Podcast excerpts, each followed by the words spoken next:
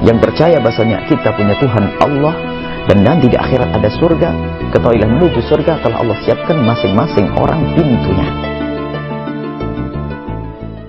Bismillahirrahmanirrahim. Assalamualaikum warahmatullahi wabarakatuh. Alhamdulillah.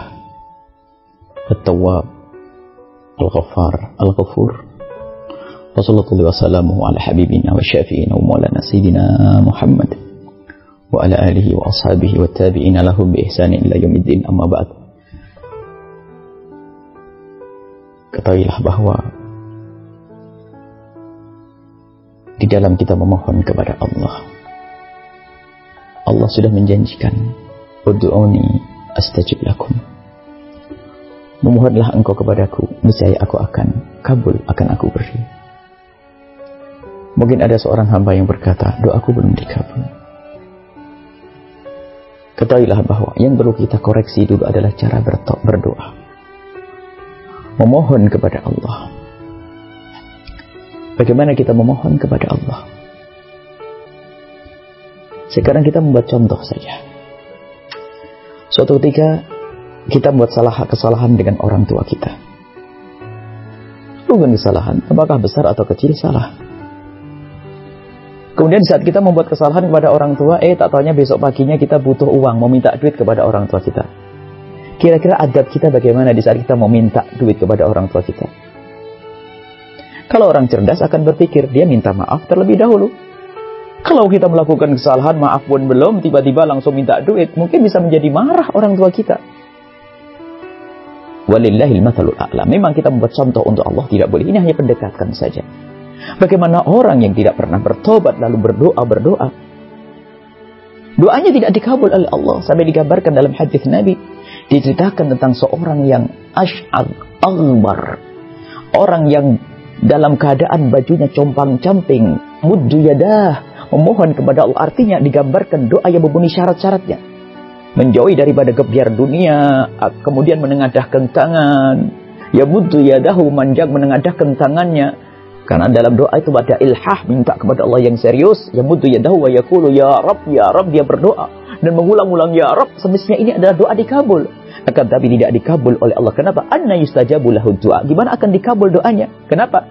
Malbasuhu haram. Makaluhu haram. Yang dimakan haram yang dipakai pakai haram. Wa masrabu haram yang diminum haram. Artinya apa? Kalau dia belum tobat bagaimana Allah akan mengkabul? Kayak tadi kepada orang saja seperti itu maka hendaknya bagi siapa pun yang ingin memohon kepada Allah Subhanahu wa taala, hendaknya didahului dengan pertobat, penyesalan akan segala dosa. Itu yang akan menjadikan sebab mudah dikabul dosa doa kita oleh Allah Subhanahu wa taala. Maka tobat nasuha adalah pembuka segala pintu. Apa doa? Akan buka pintu doa. Beristighfar, beristighfar, beristighfar.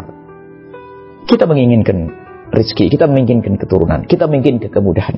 Bagaimana Allah Subhanahu wa taala mengajar? Istaghfiru rabbakum. Mohonlah ampun kepada Allah, sesungguhnya Allah adalah Maha Pengampun. Setelah itu apa? Selama ini yang kita inginkan kita kita mohon panjatkan kepada Allah akan diberi yursil sama alaikum akan diberikan Allah hujan wa bi amali wa akan diberi oleh Allah kekayaan, kecukupan, anak keturunan yang baik dan seterusnya. Jadi tobat ini adalah syarat kalau kita ingin dikabul doa kita oleh Allah Subhanahu wa taala. Istighfar dengan menyesal. Kemudian setelah kita mohon ampun kepada Allah, menengadahkan tangan. Memohon kepada Allah. Subhanahu wa ta'ala. Jadi agar doa kita dikabul, syarat pertama dan utama adalah bagaimana kita memohon ampun kepada Allah Subhanahu wa taala. Kita hilangkan hijab itu. Kita hilangkan sebab Allah murka kepada kita. Dan kalau sudah orang banyak istighfar, ketahuilah Allah akan memberi apa yang kita inginkan biarpun kita belum sempat menengadahkan tangan. Belum biarpun kita belum sempat memohon kepada Allah Subhanahu wa taala. Kemudian nanti ada penjelasan selanjutnya pengkabulan doa tidak harus di dunia tapi ada nanti di akhirat. Dan pengkabulan doa kadang tidak seperti yang kita inginkan, kadang menjadi bentuk lain yang lebih penting lagi. Intinya bahwa doa yang kita panjatkan hendaknya didahului dengan permohonan ampun. Jadi antara tobat dengan doa adalah sangat erat. Doa itu sendiri adalah ibadah. Jadi di dalam berdoa yakini bahasanya ini adalah amal ibadah kepada Allah Subhanahu wa taala bahkan dikatakan doa itu mukhul ibadah saripati ibadah lengkaplah seorang hamba yang bermohon kepada Allah didahului dengan doa didahului dengan pertobatan bebas dia dosa diampuni oleh Allah, pangkat tinggi di hadapan Allah Subhanahu wa taala, di dunia pun dikabul doa-doanya, di akhirat dikabul sehingga betul-betul menjadi manusia mulia di dunia dan di akhirat. Kuncinya adalah tobat dan memperbanyak amal, memohon kepada Allah Subhanahu wa taala. Wabillahi taufiq wal hidayah. Assalamualaikum warahmatullahi wabarakatuh.